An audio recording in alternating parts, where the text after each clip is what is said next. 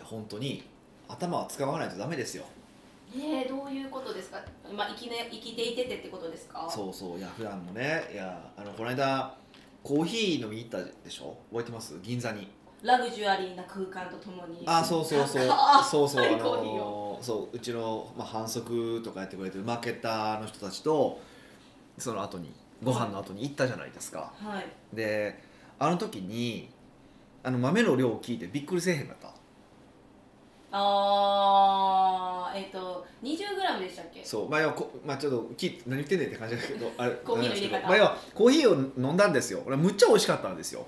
あれは本当に美味しかったです、ね、そうで豆ももちろん美味しいんですけどとはいえ豆の美味しいって限界があってでも雑味が全然ないなと思ってうんうんうん、ででなんでなんやろうと思って聞いて「いやその豆のうんと水の比率どんなもんなんですか?」って聞いたわけですよはいでそうすると僕らが思ってる倍の豆の量を使ってたんですよでもふでもそうすると,、えっと今度豆の雑味が出るから、えっと粗く引いてますって言ってたんですよね、でで僕らはえっとまあ我々スタバ出身なんでスターバックス出身 そうですあの一応 10g に対して 180ml っていうのが基準なんですよね、そうでだからいつも 20g で考えますよね 20g でえ 10g で考えてなんまでしたなんで 20g で考え 20g が1回のあのドリップのコーヒーの量じゃないですかえるの1個 10g でしょえそうもうあどうしますここでもう あの意見がえそれはスタバのじゃああのサイトを検索しながら見ますねちょっと待ってくださいえ私 20g で 380cc とかじゃなかったんでしたっけいやいやいやコ違いますかーヒ 10g ーですか、えー量量ですよサねバちょっとサバって言ってくださいね入れ方これ見な見ながらねちょっと喋りますけど多分あ書いてる書いてるこれ美味しいコーヒーの入れ方ほら 180ml に対してお、えー、10g であなたが2って言うと何か分かった何大さじ2杯なんですよそこでも 10g20g で 180×2 したら360あいやさっき380 360に 20g ってことねはいそうですなんとなくそういうやっては分からへんんだけどすいません全然分かんないんですけどまあまあそれは2人分入れる時はそうなんでしょうけどねはいだから1人分182に対して10 10g なんですよで大体まああのもちろんこう多少の変化があってあのコーヒー豆コーヒーの入れ方ってことを教えてくれるうん本っていっぱいあるしそういうプロの人もいてて例えばある人は、えっと、12g で 150ml っていう人もいてるしまあその 2g で違うんですねそうあと 10g で150っていう人もいてるしそれはもう好みか豆とのあそうそうそう結局最後はあの豆とみあのあ豆との相性とかもああると思うんですけど、とはいえ大体では要はそこを基準に考えて好みを探しましょうねが基本的な考え方なわけですよ、うんうんうんうんそれで考えたらほぼほぼ豆の量が倍だったわけですよ、今回飲みにそうそう今回飲みに行った時時でそれは多分調整の量じゃないじゃないですかもうもはや確かにもう2倍ですそうそう2倍ってもうまず調整の量に入れへんからまず2倍にするって発想がなかったわけですよあヒデさんだってこそとうでかはい当たり前のように2倍当然2倍にしたらまあ濃くなるけど、まあ、雑味もその分強くなるから美味しくないよねってうん思ってるから思ってますそれをやると発想しなかったわけですようんうんうんけど雑味出るからじゃあ出るんですよねってことはあ粗く削るんですかって俺自分で言ってもうたんですけどうんうんで正解だったんですけど考えたからちゃんと自分でそうで 20g でこの感じってなるからはいはい粗く削るしかないよなあの女そうだって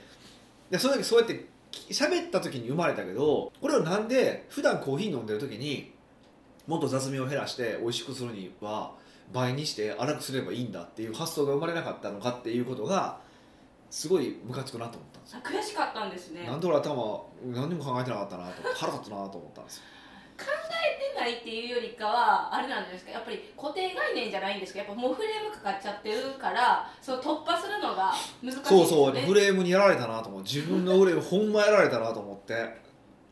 悔しがってたんですねちょっとなんか負けた感がすごかったんですよいやあのコーヒーはマジでちょっと KO やったなと思ってマジでそうですねでもあの全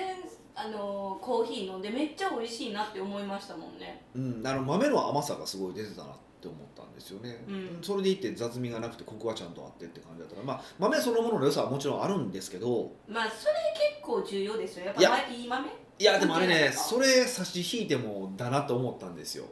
ええー、2倍にして荒く引くそうで実際家でやってみたらやったんですか早速す自分の豆でやりましたよ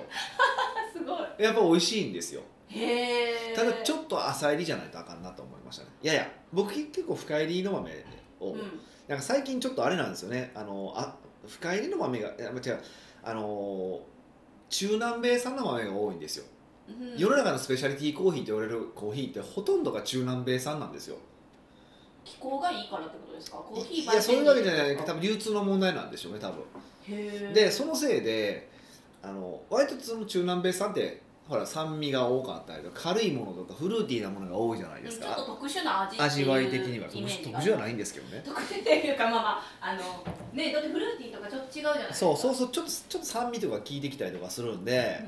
あの嫌だなと思ってたんですけど、んはい、うんでその2倍にしたらまあまマシじゃないけどそいやので良さが出るで普段は僕そう深入りにし深入りにするっていうことをやってたんですけど、はそうすれば酸味飛ぶじゃないですかだいぶ、ですけど今度あの倍量にすると今度あの深入りがちょっと邪魔になるんですよねへえあえ深いえっ、とあら粗くしたとしてもってことですかそうそうちょっっと邪魔になるんですよ、とへっていえうのがあってじゃあもう1.5ととかにするとかまたち自分でちょそこは調整しかけていくんでですちょかっといやだからちょっとだからあのああの結局ちょっと浅い入り目の比比較的浅い入り目のやつを粗めに引いてっていう感じであー2倍にするんやったらそれあそうのそうそう浅入りっでてへいうふうにするとうまくいくんだってことに気づきまして、え、はいまあ目下そのとそのようにしておりますよただ豆の消費量はすごい減るえらいことになりますけどね それでね1回に対して2杯分飲んでるってことになりますもんねえ2回飲んだら4杯分飲んでるえげつないいですよ ね本当ねでもそのコーヒーもそうなんですけど、はい何でもそうなのかもしれないけどまたやっぱ器具にももういっぱいあるから、うん本当に選択肢が多すぎてうん困りますよねまあ最後は好みなんだと思いますけどねえヒデさんは結局そのなんて言うんですかあのエスプレッソマシンとかも買ってたじゃないですかあれなんて言うんでしたっけこの丸底みたいなあのちっちゃいやつそこまでは買ってないですけどあのえ買ってたじゃないです手か動手動のやつねはい、手動手動ののやエつスプレッソねそう買いましたねそうはいいうのを買って結局何に落ち着いたんですかだってあれそれももう捨てたんですよねあもう売りましたよあえ売った売っんた売っでたすか売ったメルカリで売りましたよでもらいました正しいかそうあよかったなんか秀樹さんがチラチラそんなんすいやるかやらっってて、ないやってないいやいやいやだいぶ売ってもらいましたねだからそういういろいろ試して今は何に落ち着いてるんですかネルドリップなのか、ねネルドリップですね結局ネルドリップって面倒くさいイメージあるだってあの布の話ですよねあののののは俺面倒くさくないいんいでやすね面倒くさいって別に面倒くさくもないんですよだってあのー水洗剤で洗わないんですからね水で洗うだけですからいやーって布をですよねそうそうえあの布まを多分自分で使ってないからあんまイメージつかないんですけど自分の中では布のんに豆つくじゃないですか、はいはい粉はそれをこうペッて捨てても残骸がこうつくじゃないいでつすくかつくでそれを水道ビーって洗い流してそれでもきれいに完全にきれいに取り切れないですよそうそれが腹立ってこうずーっとやらなあかんって思っちゃあうそれでいいんですよでそれを、えっと、水道水を張ったあのコップに放り込んでおくんですよで冷蔵庫に入れておくんですよ、冷蔵庫に、うんそれだけだからいへえ全然あの、まあ、ペーパーフィルターでポンって捨てれるけど、まあ、その一頭一手まで洗うは入るけどその程度なんでそんなに面倒くさいって感じもないですよ意外ですうんヒデさんってそそういうひと手間を省きたい派じゃないですか仕事においてはそうですね仕事においては省きたいです ねまあ、仕事においては全然もうやっぱそれって自分の口に入れるものやからですかいや食に対してう厳しいじゃないでいすかや味には相当差出ますからねあのペーパーフィルターなのかネルドリップやっぱ同じものでもペーパーフィルターで入れるとやっぱそのペーパーにあのーいやまあ、海苔がついたりとかその海苔の匂いがつくっていうのもあるんですけどそれそれないのもあるから漂白剤とかないのもあるからあれなんですけど、うんあの油が吸われやすいんですよあのあー豆が持ってるへー油分が吸われやすいから紙にってことですよそねうそうそうだからその意味でいくとあネルドリップだと吸い込まれにくいのではいはいそれやったらあのうん三角形ペーパーフィルターみたいなやつで酸化器酸化器角 三角もう ペーパーフィルターみたいので、はいステンレスのあるじゃないですかあのペーパー使わへんやつああゴールドフィルターのやつねそうですうんそれやったらネルドリップとどうなあんそっちはそっちですで使ってますよ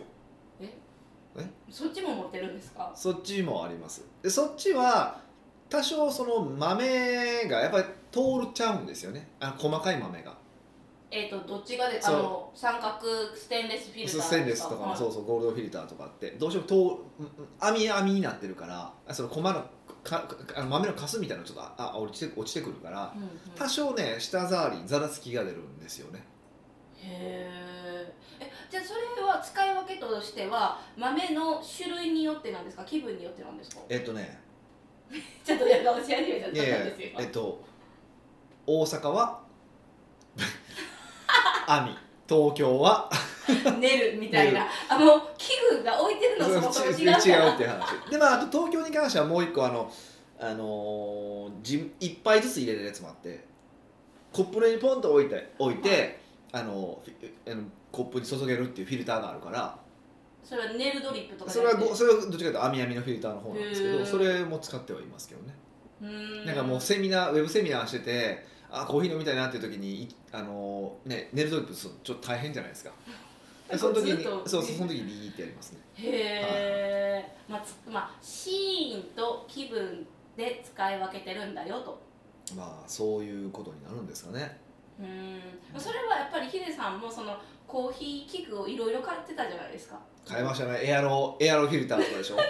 そうそうそうそうそうめっちゃ懐かしいですそんなんもやっぱりそれを探求したからこそ落ち着いたその器具と豆みたいな感じなんですかそうねなそうやねエアロフィルターは途中でゴムの部分がなんかもうバカになってきて結構もな持ち悪いなと思った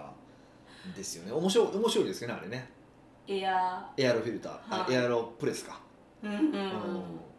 だからやっぱり興味があるから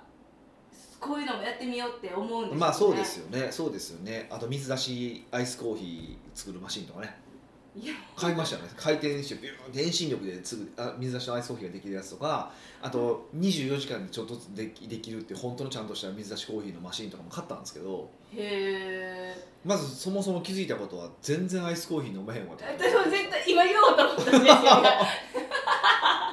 そうアイスコーヒー飲んでるとこあ見たことないに近しいですもんだからえうんみうんたい全な然興味ないわと思ってでも作ってみたいが勝つんそうですよ作っねていやほんでねおいしいもに乗ってたのが水出しコーヒーを、えーもう一回湯煎して温めるんですよでうんホットコーヒーにして飲むっていうのがあったんですよでそうすると、うんうんあの雑味が出なくて美味しいみたいなのが書いてあったんですよやりました一応やったんですけどでまあ美味しいんですけどでも今回のそのまあ倍量豆倍量にし粗くして入れるっていうやり方で雑味出てへんかったからそっちでええやんってなりましたね時間がかかるから水出しって水出しでそれの本当に器具がめっちゃ多いんですよでいくつ分解して掃除するの結構面倒くさいんですよあちゃんと掃除するしますよそらするよせなあかんもんしますよ確かにああいうのねあの粉とかが細いからすぐ潰れたりしますそうそうそうだからそうういうのを考えると、まあ、結局そういうやり方がいいかなと思いますねだからちゃんといいフィルターあ、まあ、フィルターっていうかそのグラインダーをいいのを買えばグラインダーどっち派ですかあの手動でするのかあのビーンだからまあって電動なの電かそれ電動でいいと思います、あ電動なんですね、うんそこはこれガリガリしないんですねまあ、それである必然性はないですよねあ、まあ、優雅にしたい時ぐらいですよ時間ない時めっちゃ腹立ちますよねこれあんまいかへんし、うんぐるぐる回すやつでし ょうんまあそうですねだからさっと終わってしまえば別に熱も出熱が出るから治療の方がいいって言うんですけど、まあ、さっと終われば別に熱も出ないのでうーんそうそうそうそう別にそんないっぱいあのお店とかだったらたくさんの豆をやるからうん熱が出づらいものにして大きいのにせなあかんけど僕はちっちゃくてもまあそんな熱出るほどやらないのでうんうんうんそれをやりますねでもちゃんとただあの豆って2つパターンってこう薄でこうなんていうかガリガリってこう潰すタイプとはいあの切るタイプがあるんですよへ歯でへーそうそうでも切るタイプは美味しくないんですよ潰すタイプがいいんですよなんでですかなんでなんでしょうねまあ潰す方がこう細胞が潰れるからこうあっちこっちから水が入りやすいからあの抽出しやすいんでしょうねおそらくあースライスするものはそうきれいく入っちゃうからですそうそうかそうそう入りすぎちゃうからへーだと思うんですけどわかんないですよそれはちょっと理屈を調べたことがないからわかんないですけどでも全然やっぱり味違うんですよねうーんだからそのグラインダーはそういう石臼式っていうかねなんかそういうこう崩すタイプのやつを買いますね買いましたねへーはいすごいなえどういうえそう豆はどこで買うんですかいやいろいろ買いますよあっちこっち行って美味しいなと思ったところは買いますね一応普段買う店は決まってるんですけどおえそれやっぱりコーヒーショップですかなんかカルディとかでもコーヒーいやーそんなところで買わないいですもう最近街そん中なでと結構ころって最近はねあの焙煎機を持った焙煎機は多分小型化していくからなんですけど焙煎機を持ったカフェとかめっちゃ増えてるんですようんうんうんでだからそういうところであの美味しかったところで買ったりとかしてますねああ自分がカフェに入ってそこの時美味しかったらそこのところで豆買うそううそうそうまあ家の近所に1個あるからそこで基本は買うんですけど、んうん、でもなんか外に行って美味しかったら買おうとかってやってますねそんな風に僕のコーヒー生活は今豊かになってますよいえ消費量半端ないからまあそうですねななかなくなりますけどねそうですよ、うんあの意外とコーヒーも高いからまあ特にねあのコーヒーは高いからねそう そう5杯で1万円ぐらいしますからねねまあ2500円ホテルコーヒーぐらいですねそうですよね、えーだからまたねあの皆さん銀座に行くことがあればあそこちょっといいですあの経験としてはいいですよねすごくうんまあそうですねそうですねでも一人で行かない方がいいと思いますあそこ一人で行ったらもうコーヒーマイスターみたいな感じでいいのえじゃあ一人で行くとほらあれあれあのーほらあれボトルなボトルっていうかその豆がもうボトルに入った豆を選ばされるんですよそうですでそのボトルが全部自分のものになるから1杯しか飲まへんから残るんですよね豆がうん、うんうんうんでまあ2週間以内に来てくれたらいいんですよっていうのが2週間以内かいじゃないで すか銀座に2週間以内に何回も行けないじゃないですかそうですだからね複数で行くとかはいいと思いますけどねうんなのでぜひね皆さん行ってみてくださいはい北岡秀樹の奥越えポッドキャスト奥越えポッドキャストは仕事だけじゃない人生を味わい尽くしたい社長を応援します改めまして北岡ですミカですあのー、1個恐ろしいことに気づきましたよえー、何ですかいやさっき散々コーヒーの話お美味しいとかって話したけどどこの店か言ってないですよ確かに銀座しか言ってない銀座しか言ってないですよ銀えグリューわかりますグリューなんちゃらみたいなグランクリューなんとかじゃあない確かに確かに銀座6の13階 にあるんですよそうそうそうめっちゃ入りづらいと思いますむちゃくちゃ入りづらいと思います、高級感ただうん、寄ってますし、ね、もう 鬼のように入りづらいと思うんでぜひ行ってみてくださそういで一応すそれだけお伝えしておこうかなと思ったはいわけですよはい、はいで今日のご質問は今日はあのーお久しぶりのおもてなし .com さんからのご質問ですなんで今日これ動画できたんですかいや私が聞きたいですおもてなし .com あのさん質問がですねまさかの動画できてるんですよどっちも送ってくれ文章でも送ってくださりましたし、うん文章でも送ってるけど動画でもお送りしますこれは動画を載っけろっていうことなんですかねそうそう質問だけの動画をそうそうこれ載っけてほしいんかな確認してあの載っけてほしいことであればメールにあげ ますあげますえー、なんかどういう初めてのパターンやなそうそうと思そっうてちそょうっと面白いですよねでもそのお顔見れてあこういうこんな人なんですねってそうで思ったより話がうまくてそうあの声がいい声でしたよねああそうそう多分セミナーとかするといいタイプの人だなと思思いましたけどねうんうんうんはそのおもてなしドットコムさんから、はえっとのご質問ですいはいで今回の質問は、うんダブルスタンダードに関してですなるほ以前にも取り上げていただいたのですが、うん私はかっこいいおじさんかっこいいおじいちゃんになりたいと思っていまどす、うん そのためにかっこいいをいろいろ定義していっているのですが、その際うにん相反するうんうん意見が自分の中で発生した時にはどうしたらよいと良いでしょうかほマナーができるおもてなしができるコミュニケーションが取れる家族を大切にすることができる、ううんレディーファーストができるなどなどある中で、うん約束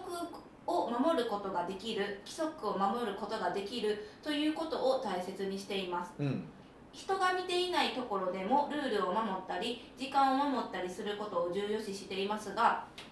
その反面例外のないルールはない臨機応変にやらないとと考えたりルールなんて破ってこそだぜと考えてしまうこともありますうんそのような場合どのような考え方心持ちでいるのがいいのか北岡さんのご意見ご感想ご見解をお聞きできればと思いますほうそんなにある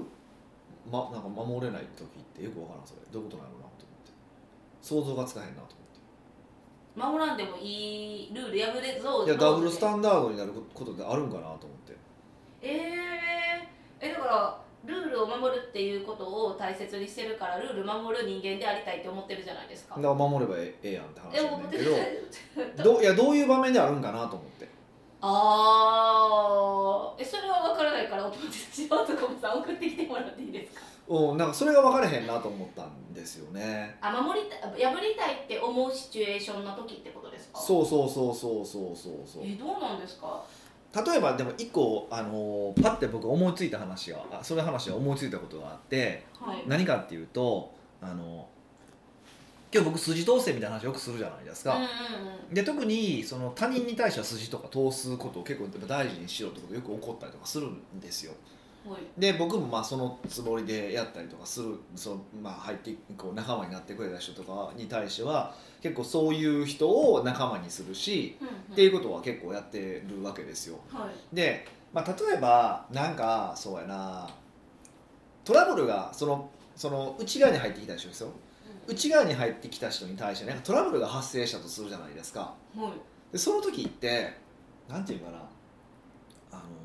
に、まあ、これを守らないといけない時ってあるでしょその内側に入った人をはいでその守る時に僕結構多分結構悪いこといっぱいするんですよえどういうこまあと悪いこと悪いこととって言ったらあれやけど普段の北岡さんの言動からしたら矛盾してることしてませんってことあるんですよ例えばどういうことですかちょっとあんま表だって言えない話が結構あるからあんまり大きいこと言え言言いたくないのもあんねんけど、まあ、言えないのもああるんですけど悪いことでえでも犯罪には手つけない犯罪ではないけどもあのうん犯罪ではないですよもちろん犯罪ではないけどもあのギリギリの話とかへえあのはあるわけですよ。でそれは僕の中では結構あのなんだかある意味で言ったら、えっと、外部の人間は俺知らんとでも内側に入ってきた人間はあのもうなんやろ自分のなんかねじ曲げてでも守らないといけないっていう信念はあるわけですよおおはいはいだから外から見たらそれ矛盾してるわけですよこの人この内側の人に対する接し方と外側の人に対する接し方が違うっていう意味ってこれダブルスタンダードじゃないですかうんうんうんううんんけど俺からすると内側の人を守るってことが大事だからそれは曲げるよねって話なんですよあーまあ、ある意味法律でねじ曲げるとかも、まあ、そんなないんですけど僕らそんな力がないからないですけいいどことでもあのうち例えば政治家がうちうちのために法律をねじねじ曲げるって気持ちは僕分かるんですよへーいいか悪いかは別の話ですよ、はうん、けどそういうことだと思ってて僕それがあんま悪いことだとあんま思わないんですよ、いうんうんうんまあ、ただその法法律に反する場合はその法では罰せられますようんうんうん罰せられちゃうけどそういうところではまた別じゃないですか罰せられても罰せられてでもこいつを守るっていうスタンスは僕はあってもいいと思ってるしうんそういう人の方が俺は素敵だと思うんで平等に外の人も内側の人も平等に同じように罰せあのなんか罰せられるべきだって考える違うと思うしへだからある意味なんや例えば何かなあ例えば例えばうーん子供自分の子供がね犯罪を犯しましたとーでその時にいや自首しなさいって勧めるっていう方法もありますようんでも隠蔽できそうなら隠蔽してあげようかっていうのも僕親心だと思うんですようんへーうんうんうんうんで特にそれがなんていうか私利私欲のためにやったんだったら自首しろだろうお前殺すぞって話だけど例えば何かを守るためにとかっていう場合だったらうん僕結構ありえると思うし、まあうんうん、で僕それやったら一緒に隠蔽しようって僕だったら多分協力すると思うんですよ、はいはいうん、結果的に犯罪犯罪になっちゃいますけどねうんううんん、だしそれこそ何やろあの例えば子供が殺されましたで、えっと、自分で犯人見つけてあの自分であの爪剥がしていくとかうんもう痛い痛い痛いは全然僕僕いや俺らやるなと思うんですよ怖いだから発想がマフ ィア爪剥ぐすとか痛いしいやいやいやいやでででも何なのでも法律的にはアウトやしいや見つかっ見つかったら罰せられますよもちろんはい罰せられるけどでもうーん例えばいや、まあ、もうは犯人がいてる場所が分かってると自分の子供を殺す犯人がいてる場所が分かってるとうん警察に通報したらすぐ捕まえられるとでも自分でも捕まえられるチャンスがあるうんってなったら多分僕後者選ぶなと思うんですよ自分で捕まえてどうにかしたろうどうにかしますね僕ならどうにかして爪一枚ずつ剥がしていったりとか もうな爪こだわる爪痛いからね痛い痛い痛い痛いとかの方が僕は僕はですよ僕はその人のそういう人の方が好きなんですようもまあまあそれは人それぞれですあそうそうそうそうそう、意見だはかねら、はいあのそれを選びましょうって意味ではなくて、うん僕はそういう人の方が素敵だと思うしそういう生き方の方がいいと思ってるからうん僕だったらそうなんですよでそれってもダダブルスタンダードじゃないですか普段は法律守れって言ってるけどはい、いざ自分の我が身に何か起こった時にそっちをあの我が子とかやにめ怒ったらそれするでしょ普通と思うんですよ僕しない人の方が分かんないですちゃう そうなるもん、ほど、はえじゃあ、いまあ、マフィアの発想やとよく言われますけどねそうだからもうあの住んでる世界違うんちゃいますみたいなだからそのまあ自分なりの基準っていうのっておそらくみんないっぱい持ってるけど、うんその中での優先順位の話なんですかそうだから自分そのダブルスタンダードって確かにダブル客観的に見たらダブルスタンダードなんだけどそれがちゃんと自分の中で線があればうんうんあのこれは意図的にこうしてるっていうふうに言えるんであればそれだったら僕はダブルスタンダードじゃないと思うんですよあのだから筋自分の中でその筋が通って筋るが通こっとてればねただしそれがなんていう言い訳のために筋通してるのかうんちゃんと筋通してるのかはありますよでそこは結構自分の良心に問われますよそうですね。そうそうそこそこはすごい難しいんですよだからそれを自分の言い訳もなんか筋通してるって言ってごまかしてしまうタイプの人もいてるじゃないですか、うんでごまかしてしまうこともあると思うんですようそれはダメなんですよそれはダサいんですよかっこよくないんですよん、ヒデさんの基準的に。うん、僕の基準でもダサいんですよ、うん、でもそうじゃなかったら全然人殺そうが極端な話人殺そうが爪剥がそうが僕は全然いいと思うんですよ例えの俺が痛い。 そうでもなんかそういや一応分かりよいか極端やから分かりよいかなと思確かに極端なんでわかりやすいですけど。ってうんうんうんえー、じゃあなんかそんなに難しく考えずに。えーじゃあ自分がやりたいようにやればええやんって思ったんですけどそれだったら自由奔放すぎるんいですかやそれでいいと思いますよだってだって言ったってほらさなんかあれだかっこいいおじいちゃんになりたいかなんかでしょそうですかっこいいってそもそも自分の基準じゃないですかああそうです他からの基準ないでょしょ僕から思ってかっこいいと思う人は人から見たらそうじゃないことなんでよよくある話だしうんうんうんうんううん、だんから自分にとってかっこいいは何かを定義すればそこさえハマってればダブルスタンダードもクソもなくないかなっていう気はしますけどねうーんいやなんかそのすごい皆さん、まあまあ、いいろんなこと考えて生きてるんやなってなんか思うんですけど私えなんかそこまでこのかっこいいとかを貫き通すまで考えるって思っちゃったんですいやよそ。の方がその方が楽し人生楽しいじゃないですかえの方が多分深みもあるし ネタも話題もあるんだろうなって思ったんですけどちょっとびっくりしました。そうですかいやいやいやヒデさんとかはよくこういうこと考えてるの知ってるんですけどやっぱ皆さんもこうやって考えらせるんだどうったなんだからスタッフとかがいたら多分考えんじゃないですかやっぱりスタッフが何か起こした時どうするかとかさいやどうなんかねなんか偉いことになった時にとかってあるじゃないですかうんうんうんでその時に、まあ、内側も外側も平等に接しましょうなのかうちせっかくうちで働いてくれてるスタッフなんだから、うんそこはなんとか特別扱いしようとかいう考え方もあるわけじゃないですか、うんもちろんね、うんその人それぞれやしって感じですよねそうそうそうそうそうだからそれは本当ねなんかまあそれはどういう言い方がしたいかだと思うし、うんうん、それでいいと思いますけどねじゃあやっぱりその自分がかこのおもてなし .com さんには自分のかっこいいおじさんっていう定義で考えて別にダブルスタンダードもないよって感じですか、うんだから自分なりにダブルスタンダードで全然構わないんだけども、うんうん、もうそんな感じであの、まあ、楽しくそんな真剣に考えずに 感覚的に生きられてくださっても楽しそうですよってそういうこと私ですは思うんですけそういど、うこ、ねとですよでもこうやって今回あの初めて動画でも質問をいただいてありがとうございましたそうですってね感じこ公開して晒すかどうかはちょっとねこれは考えますけどえ これで晒してもいいですよって言われても晒すって言い方もありそうですねそもそもね ねまたあの質問送ってくださったら嬉しいですはい奥越えポッドキャストではいろんなご質問をお待ちしております質問を採用された方には素敵なプレゼントを差し上げておりますのでどしどしご質問を送ってきてくださいはいというわけでまた来週お会いしましょう